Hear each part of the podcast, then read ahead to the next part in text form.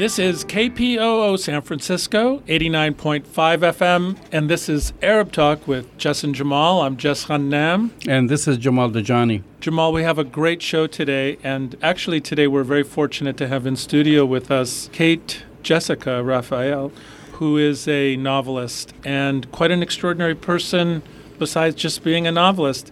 And she's written this incredible I would call it kind of mystery. Um, it's not kind of a mystery, Jess. It is a mystery. Okay, I was trying to leave it to the imagination a bit, but it's called Murder Under the Fig Tree, a Palestine mystery. And there are so many things, Kate, in the title that are intriguing.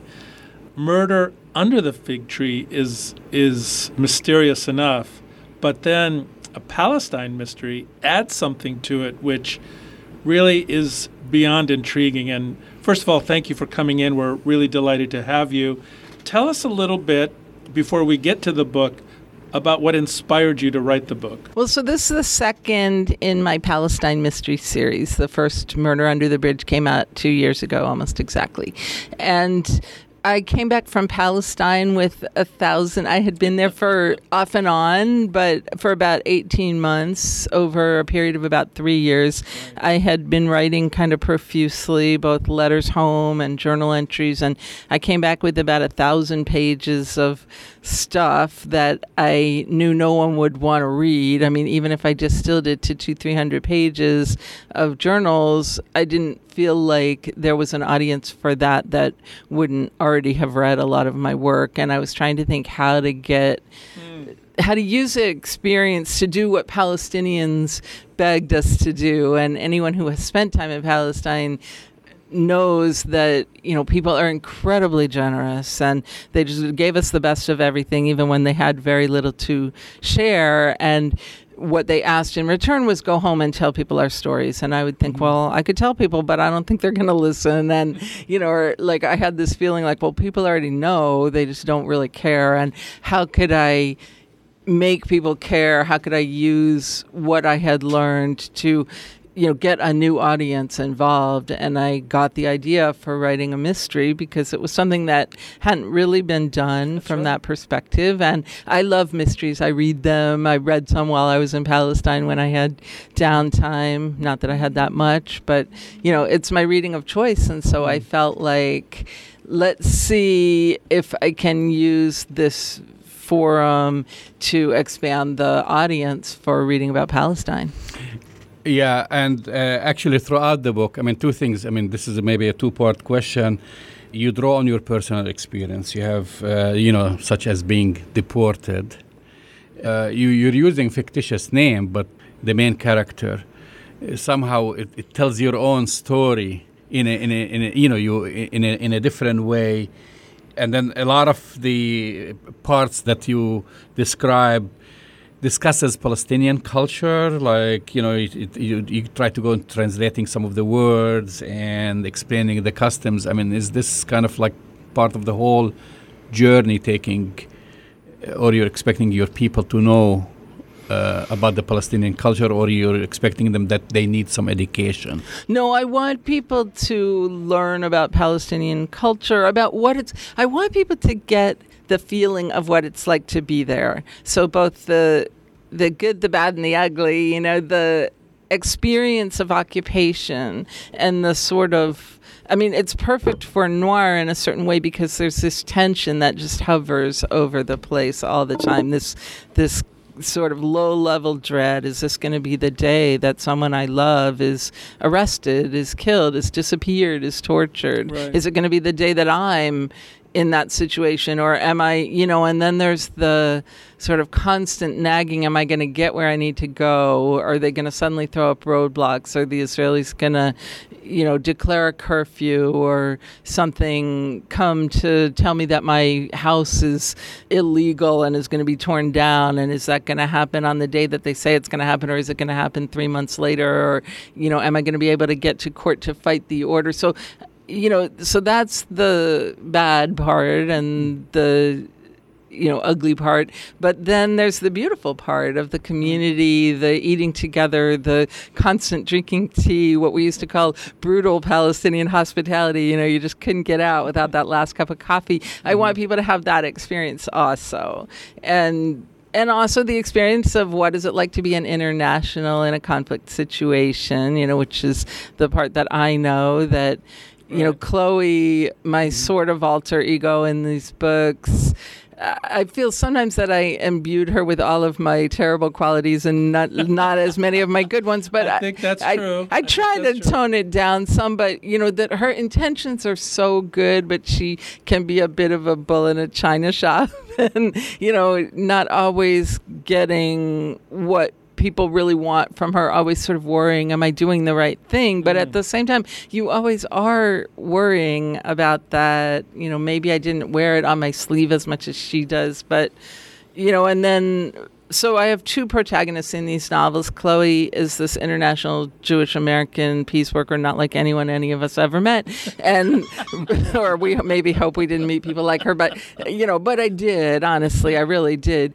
And then Rania is a Palestinian policewoman who works for the Palestinian Authority, or at least she did in the first book. And in the second, we find Something her happens. in prison and you know, as a casualty of the Israeli rage at the Palestinian elections and the fact that the Palestinians had a nerve, the mm-hmm. nerve to vote for candidates that they didn't like. So they rounded up a lot of police because they see them as threats and Rania finds herself um, caught up in that situation. So she's sitting in prison, and when she gets out, suddenly then people aren't quite sure how she got out. So there's some suspicion, and also the assets have been frozen, so there's no money. So right now she's a bit um, at loose ends, mm. and that sort of sets off the events of this book. Well, I am really struck by the word Palestine, mis- the words Palestine mystery.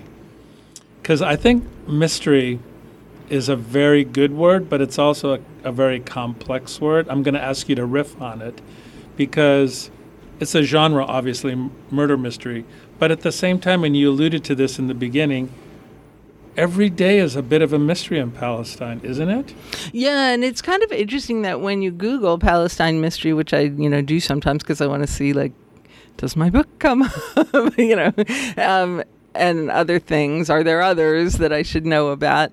Um, you'll find the words often don't mean what I mean by them. Like often it means sort of the mystery of the Israeli Palestinian conflict or, you know, the mysteries of the Holy Land. So, yeah, I mean, I think the situation is mysterious to us here, and it's mm. made deliberately more mysterious by the Zionist propaganda machine and the fact that you know there's so much effort to obfuscate what's really going on and not ever say the word apartheid for instance or dispossession or you know to really talk about what's going on so that you know, part of it's true that like I'm writing mysteries, but at the same time, I'm trying to demystify the situation for people who may really believe, you know, I think there's so many people who really believe that, oh, it's just this ancient, you know, conflict. centuries old conflict, which it's totally not.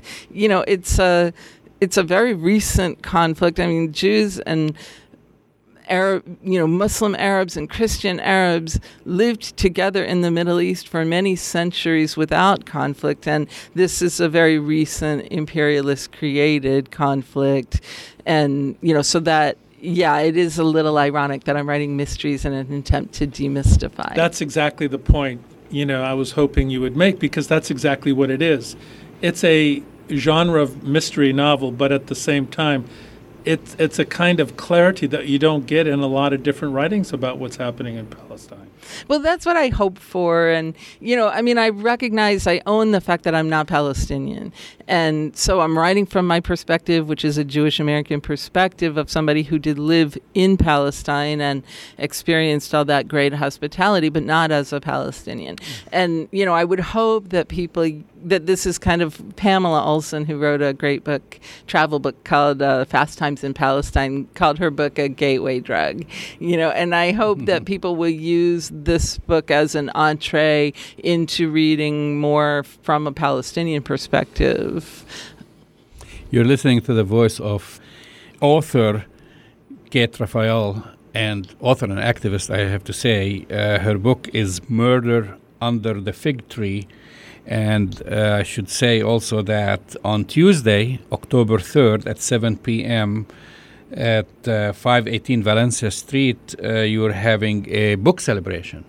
I am indeed. It's hosted by Middle East Children's Alliance, and I'm really grateful for them They've done amazing organizing. It's going to be a benefit for them. So all book sales that night will be benefits for MECA. And as I think your listeners probably know, you know, MECA the way that they fund themselves is through mainly their print shop, and all of the money that's raised at their events goes directly to Palestine, and we all need, and especially to Gaza, and we all know like how desperately that money is needed. So it's a great chance to come out, hear a lot more about the book, eat great food. Um, I'll have manaish from Reem's Bakery, mm-hmm. as well as some some food that MECA is providing, some salads and snacks, and there'll also be cake with a fig tree on it, well, and, that, that and figs. Like and that um, actually sounds like a good time. How many books do you uh, envision being in this uh, series? Because it's somehow described that you're keeping people on on the edge. That this is part of a series. series. Yeah, well, you know, I wasn't very smart in certain ways, or I was very naive when I started writing. I was like not really thinking about what it means to write a book and like what the timeline on that tends to be and writing a series. And so if I had been thinking about that, I might have set the first ones a little bit further back in my time in Palestine, 02 or 03, maybe I would. But, you know, because I was deported in 05, I don't believe that uh, it would ever be possible for me to go back. Well, so tell I us, don't tell, tell us, uh, let our number one, our audience understand what does it mean to be deported from Israel and why you were deported. Yeah, so I was arrested at actually two different demonstrations um, about a year apart. That I was arrested at one of the first demonstrations in the Bud- the village of Budrus, right. and against the wall construction there, and then at the very first demonstration in Bil'in, which I'm sure people know about through the movie Broken uh, Five Broken Cameras and other. You know that was a very protracted, dramatic struggle in that village. So that was in late 2004, and the first time I was kicked out of the country, but I was able to return the second time I was arrested, I was held in prison for about a month and then deported, which means my visa was canceled. I was, you know, put on a plane by police and sent back to the States after an appeals process that was, you know, sort of my personal experience with Israeli um, the sort of perverseness of Israeli occupation. I had a visa that was valid for a month, so they scheduled the hearing for the day after my visa expired. So then, and then it was like, well, your visa's expired, so you're deported. So that was you know their their way i saw that so often in palestine you know they would give somebody a confiscation order for their house and they would have three days to appeal it and then surprise surprise there's a three day curfew and so nobody can get to where the court is to file the appeal. So this was you know my personal t- little tiny experience of this. So i mean basically it means i can't go back. Technically the deportation was for 10 years mm-hmm. so which is up. So maybe you know I could apply if I needed to, but I just don't see them letting me back in. And honestly, you know, I don't think it's that important that I go there. I went to sort of see and experience for myself what occupation is. I really got it. You know, the work is here. It's BDS. It's writing these books. It's talking to people. It's it's countering the Zionist propaganda machine. Uh, you know, I just want to say too that I'm a member of Quit Queers Undermining Israeli Terrorism. This book, bo- all, both of my books have lesbian content. This one has sort of more gay content, and you know, sort of more deals directly with some of the pinkwashing and mm-hmm. you know issues around sexuality in Palestine. Um, so that's something that you know, I've always felt strongly about working on and talking about. So, I mean, that's my work. I don't need to go to Palestine, but one of the things it means is that I you know, have a I'm not able to really write about Palestine the way it is now, and I don't want to write about things I don't really know about. So this I I envision one more book that takes place in Palestine, and Well, you should have a um, book of what happened to you in prison. I mean, um, well, I, a lot of that is in the first one, Yeah. Murder Under the Bridge. There's a long section where Chloe is in prison, so I used some of that. But I I have one more book in mind that's going to be directly about BDS, and so I'm really excited. I'm going to write the first draft of that in November, something called National Novel Writing Month, which takes place every year in November, where you write 50,000 words in 30 days. So I'll do the first draft there. Um, and then, so that'll be number three, Murder at the Roadblock. Um, then I have two more. One will be here in San Francisco, but sort of based on events in Palestine. And then someone uh, suggested one that might take place on a flotilla to Gaza. So, bes- So- besi- besides this so there will event be five uh, in this on, on. Tuesday, how uh, what's the easiest way for people to get the book?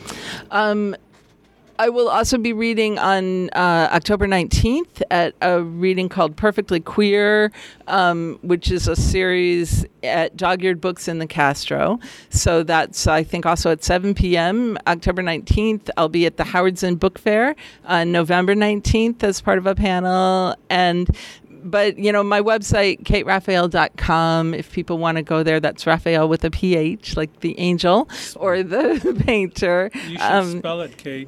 kateraphael.com k-a-t-e r-a-p-h-a-e-l dot com if That's you click on buy buy the the book you'll find out all the you know there's bookstores in town that are carrying it. You can get it of course on amazon and indiebound anywhere that you powell's anywhere you like to buy books. You know indie bookstores are great and i hope people will support our local indie stores that are carrying my book. And actually barnes and noble i have to say too is also really supportive of indie authors and so that's a great place to buy books That's the voice of Kate Raphael, uh, author, activist extraordinaire. She this is her book, Murder Under the Fig Tree: A Palestine Mystery.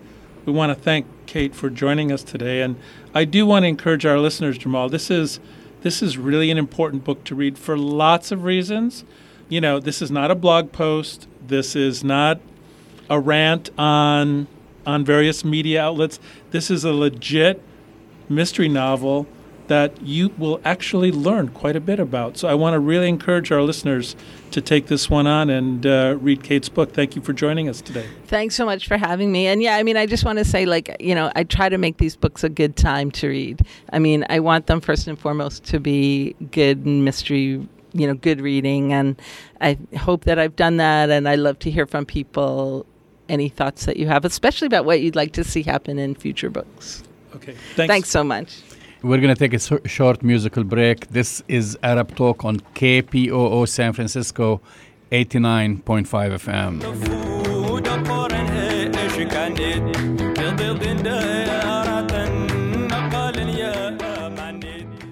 All right, this is Arab Talk. This is KPOO in San Francisco. We're at 89.5 FM. It's Arab Talk with Jess and Jamal. Just that was an interesting interview. It was It really uh, was. actually. I I've thought it was uh, very good. l- uh, read the book and it's very intriguing.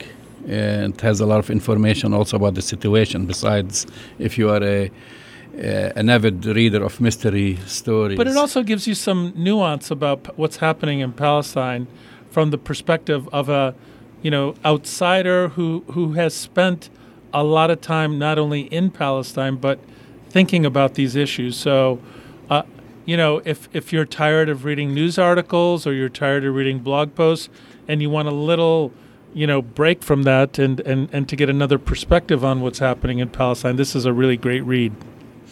So anyway, I want to switch uh, gears here. Yeah. And, What's up? And have you talk to me about uh, you know uh, some breaking news? Uh, but I didn't know that uh, now we uh, have Sharia law in is it in Illinois? No, it's uh, I I think this- Alabama. Alabama, yeah, and I I think this is really important, Jamal, because you and I have spent decades denying the existence of Sharia law in this country, and I'm afraid that uh, you and I have been wrong. And in fact, uh, Sharia law does exist in this country, and you and I have to apologize and uh, come clean. And I think it's really important for our listeners to know that this is apology, a deep apology coming from you and I, that we've denied the existence of Sharia law. I don't know. People are States. taking you very seriously here. Well, here's the thing, But- Jamal. Here's the thing. All right, let's let's get serious now. Let, us look about what's happening in Alabama with a a runoff election between two Republican candidates. When Jeff Sessions was uh, appointed, you know, Attorney General for the United States, he was a senator at the time. So um, the governor of the state, under a cloud of you know lots of problems, uh, uh, appointed this guy, Big Luther, you know, um, as the uh, stand-in senator for Sessions. The special election is up. Luther is running against this guy called Roy Moore. Now, Roy Moore is an interesting character. He's a, he's a judge, he's a former judge. former judge. Yeah, he's the former Supreme Chief Justice of the Alabama Supreme Court. and the front runner. Well, he won. He won on in Tuesdays. He was the front runner in the Alabama Senate Republican Right. He, primary. he- so now he, he beat he beat Donald Trump's uh, you know pers- the person you know Luther that the one Donald Trump had uh, wanted and had supported and endorsed. And not only did he beat uh, Luther, he beat him by 10 points. And I just want to talk a little bit about this gentleman and link it with Sharia law. When I say Sharia law, and when we talk about it in this context, it's, a, it's, it's really a theo- it, it's a belief in a theocracy and not a democracy. So this guy is a judge. He's been a chief justice for the Alabama Supreme Court. He's been kicked off twice. And why the- why and the reason he's been kicked off twice is that he has said on numerous occasions that the Constitution of the United States is not the highest law of the land. That the highest law of the land is the law of God. well that's Sharia. That is Sharia. That's that's the That's the- true that's the true definition of definition. You know whether you use the Arabic word Sharia or uh, Jewish uh, following the Talmudic uh, law. the Talmud or or halakha or Halakha, whatever. Uh, it- basically, it means uh, you're following the law of the book, which is what book do you choose? Whether it's the Old Testament, the Bible, the Quran. But this guy is saying that the law of the land should be coming from the Bible. Well, he has actually said among the most xenophobic, racist, hateful things, he has said that. I mean, one of the reasons he got booted from the bench, so to speak, is that he put a four ton statue of the Ten Commandments in the Alabama Supreme Court, was told to get rid of it, you know, because it, it didn't reflect the separation of church and state. He refused because he said, This is the law of the land. He said that the Ten Commandments, Jamal, were the were, were, was the the rule and the law of the land, not the Constitution of the United States, not the Constitution or the laws of the state of Alabama, but this is a guy who believes that he and I'm I'm curious to see if he does win, you know, and becomes a senator because he's going to have to swear to uphold the Constitution. And this is a guy who doesn't believe to uphold the law of the Constitution because he believes that God is above the Constitution. But he seems to suffer from schizophrenia or a split personality, whatever. I'm not a, an expert on, you're more of an expert, because I'm, I'm getting a quote from him. And then this is uh, something that he said. He said, There are communities under Sharia law right now in our country. Yes, there Pointing specifically to Illinois and Right, Indiana. right. When asked to clarify which communities he was talking about, Moore said that he didn't know and that that doesn't matter. Uh, and then he says, I was informed that there were communities under Sharia law.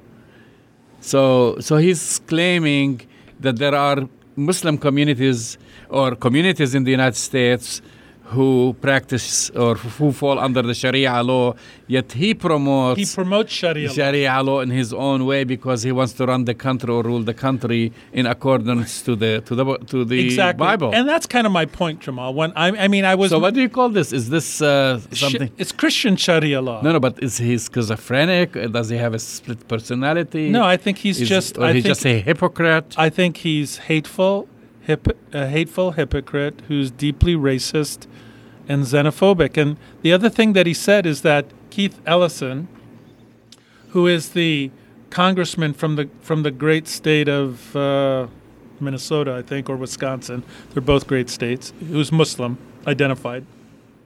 He said that Keith Ellison should not be able, under his law, serve as a congressman for the United States of America because he's Muslim.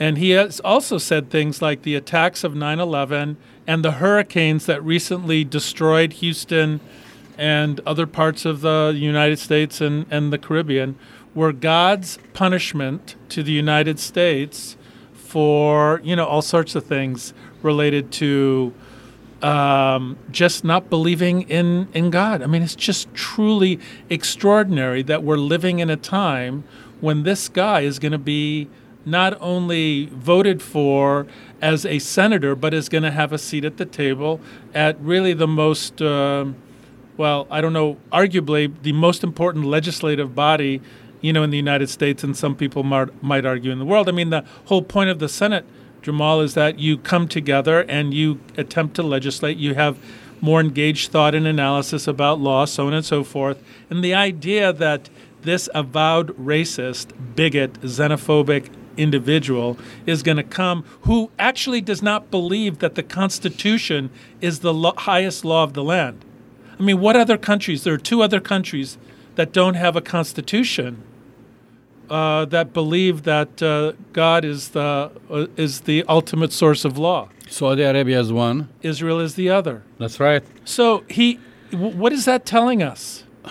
I don't know, but basically, what's telling us that, especially now, since he's getting elected or since his win, uh, his empowerment will encourage zealotry and lawlessness in the land. Uh, because you know his campaigns, I mean, he, he has been campaigning for religious symbols on uh, public property in defiance to the constitution. He's against so many things. Of course, he's against Muslims, but he's also against uh, uh, the LGBT community. He's against same-sex uh, marriage.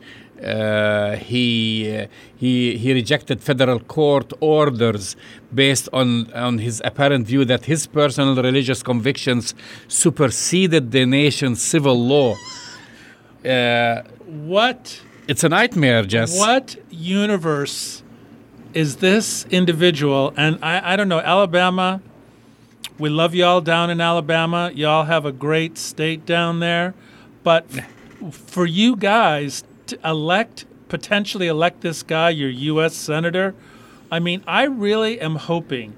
I mean, you know, the hypocrisy. I mean, it. You know, my my sarcasm is obvious. It's um, he is dri- he is. I just want to clarify: you don't advocate for Sharia law. I am not an advocate for Sharia law. What I'm an advocate for is the Constitution, and I'm an advocate uh, for the rule of law.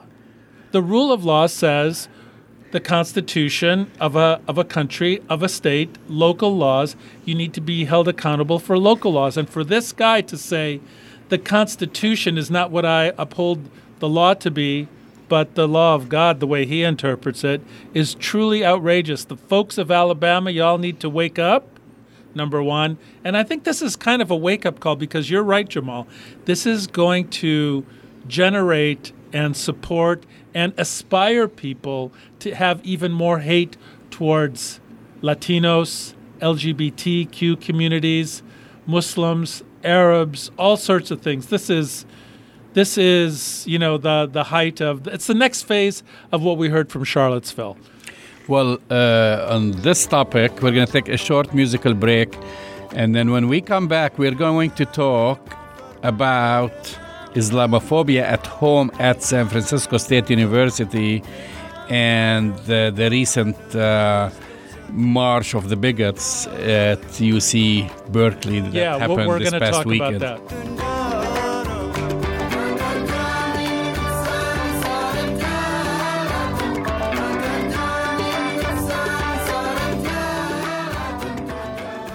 This is KPOO San Francisco, 89.5 FM. This is uh, Arab Talk with Jess and Jamal. And Jamal, we have a lot to talk about, obviously. I know now, we, we got through Sharia law. I mean, it was a sarcastic. You and I obviously both don't believe that Sharia law in the traditional sense exists at all or anywhere in this country. But there are right wing extremists who are attempting to subvert the Constitution. And I think, you know, people obviously need to know that if you're going to elect that person to the U.S. Senate.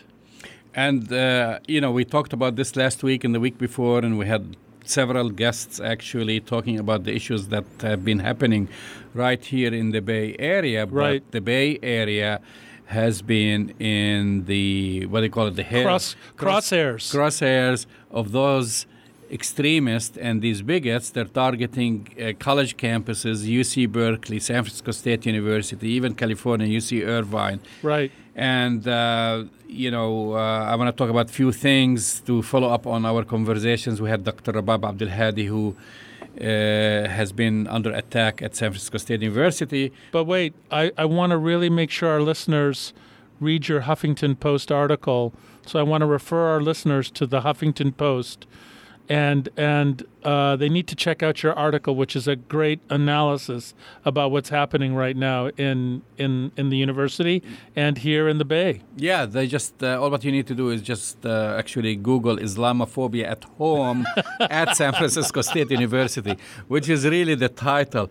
But new posters we talked about this Right. a couple of weeks ago. This past, uh, you know, an, uh, weekend and uh, also this week, at different campuses. But new posters have been popping up on college campuses in a smear campaign to vilify academics and students right here in the Bay Area. San Francisco State University is one, UC Berkeley is another one, UC Irvine is another one. Then we we we learned that uh, the college, uh, Brooklyn College, was also had this smear campaign going on And the University of Chicago. and the University of Chicago. Basically, uh, the David Horowitz's so-called Freedom Center, which is a far far right organization focused on anti-Muslim activism, is behind it because they don't even hide like you No, know we they were don't talking about how the KKK, the Ku Klux Klan, they used to wear these white sheets. now they don't. Now they just march right there in the open. The same thing, these posters appear with the website of the Freedom Center, like saying we're we're posting these. Um, also, this past weekend, and I think it's still going unless it ended.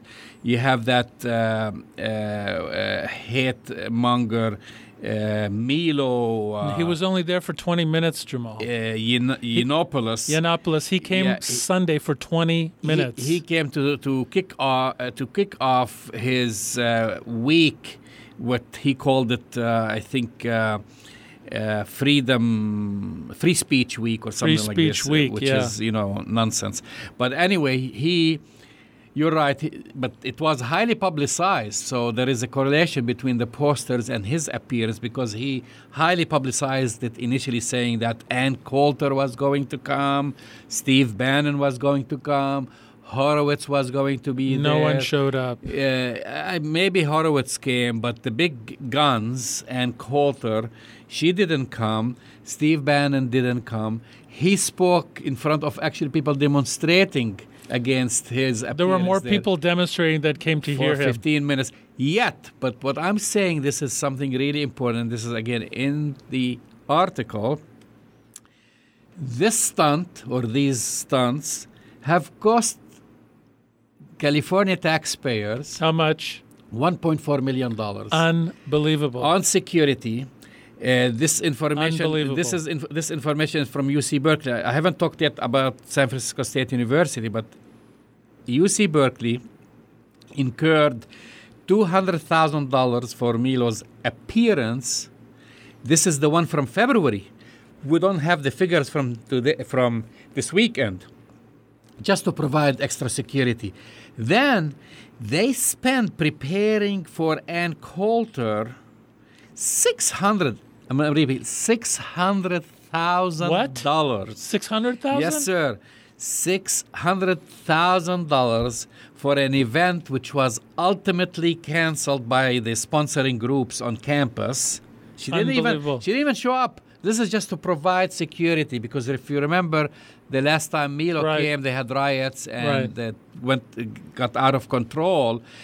Also, a recent talk by Ben Shapiro, another star in this uh, He's a Breitbart star. in this this cabal, also cost six hundred thousand dollars. So one point four million dollars oh my God! were spent so these guys could come And they're raising tuition at the UC and campus. they tell you, yeah, they don't have money to spend on scholarships or on Infrastructure. infrastructure and so forth. faculty. So, so, it's- so it's not a joke, but uh, these posters appeared. That's that's kind of the timing with this event. UC Berkeley, UC Irvi- Irvine, San Francisco State University, in a kind of uh, the wild, wild west wanted poster, you know, vilifying those who appeared on it in a cartoonish way that they are wanted and criminals. So I have I, I, don't want to devote the entire show talking about this because we've been talking about, but we are going to keep updating our listeners every week. We have to. But I want to comment on two things. At least I'll stick with the issues at hand right here in the Bay Area. These posters, when they appeared uh, uh, at UC Berkeley, the chancellor of UC Berkeley, um, Carol Christ, she immediately sent out an email to students, faculty, and staff condemning these coward, and I'm quoting, cowardly acts in the strongest possible terms. She promised an investigation by the UC Police Department. She had the Wow. police department, uh, you know, investigate. They're investigating. this. Wow. In contrast, San Francisco State University president remains AWOL. What I heard recently that he did send an email only to some staff and whatever. But no press conference. No press conference, nothing. No I mean, public I- statement? No, no public statement about it that we've heard. Also, the San Francisco campus police, were, uh, because this happens, uh, I, I guess, uh, at least um, two more times before. Right. Uh, when they were called, they were told no one touches the posters. This is uh, freedom of speech. Unbelievable. So they let the posters there. You know, they, they were protecting the rights of these bigots. And, uh, and at San Francisco State University, they didn't reach out to the community, the communities uh, who were affected. no. Arabs, Muslims, etc. And instead, the president of San Francisco State University is having a task force. Don't say that word, it, Jamal. messed- it, it met on September 26th, just. it, uh, it met already. it met, and he's addressing campus climate, but according to the agenda of the task force for uh, task force for the academic year of 2017 2018 it has been defined solely to address the safety of Jewish students on campus have no problem with that the eradication of anti-Semitism no problem with that because I think all all kinds of hate speech should be uh, fought and then, you know but then he says following this initial focus according to his letter which he sent on uh, September 1st the task force will expand to consider Consider. Islamophobia So they're not going to. They might do it yeah they'll consider it after all the posters were sent. so I think President Les Wong is living in La La Land he should join that cast of La La Land the movie maybe Unbelievable. He's doing nothing. It's very shameful. And we're going to keep our listeners, our public, informed about these things because it is something that is very serious right here in the Bay Area but- and the entire country. Yeah, I agree. And here, here's here's my issue. Les Wong is doing the same thing that Donald Trump did in Charlottesville. I mean, when when you have when you have an incitement to violence and you as a leader don't condemn it, it gives people permission to engage in that violence against these communities. So just as Donald Trump said, there were good people on both sides, and his inability to condemn white supremacy, his inability to condemn the KKK, his inability to condemn violence against African Americans foments that violence. I believe that Les Wong and his inability to condemn incitement to violence is giving it free rein on the SFU SFSU campus. Yeah, it's very sad. I think people should take action. They should call his office and express their basically, It's very disturbing. you know, displeasure uh, about his reaction Do you have uh, his phone number, by the way? Should we I'm give sure, it out? I'm sure it's very easy to find out. This is uh, the Office of the President. Office of the President, and I think you could even write an email to President at sfsu. Dot uh, edu. dot edu. So uh, make yourself heard. So we have 15 minutes. I want to discuss briefly. Uh, and things, you know, we got caught up with a lot of topics, and this is a great show. I mean, great interview early on. Three items Okay. in about 10 minutes. Hurry up, man. The first thing, man, is I am starting to doubt that Puerto Rico is U.S. territory. I mean, I've have- learned, I- I've learned Listen, I have breaking news as an you. immigrant Puerto Ricans, 40 years ago that Puerto Rico is U.S. territory. Am I wrong? Puerto Ricans are Americans. Everybody, if you're from Puerto Rico, you are an American. You have an American passport. You are an American citizen. However, it seems like Donald Trump doesn't understand that Puerto Rico is part of the United States. And then that's the question: How long is it going to take to really treat them like American citizens Oh. and help the devastation that It's- they've actually witnessed? But recently? listen, it's been a week and they still don't have electricity. It's been a week and literally people are dying in hospitals. It's been a week and uh, people who are and older adults who are in nursing homes are dying because there's no water, food, or medicine.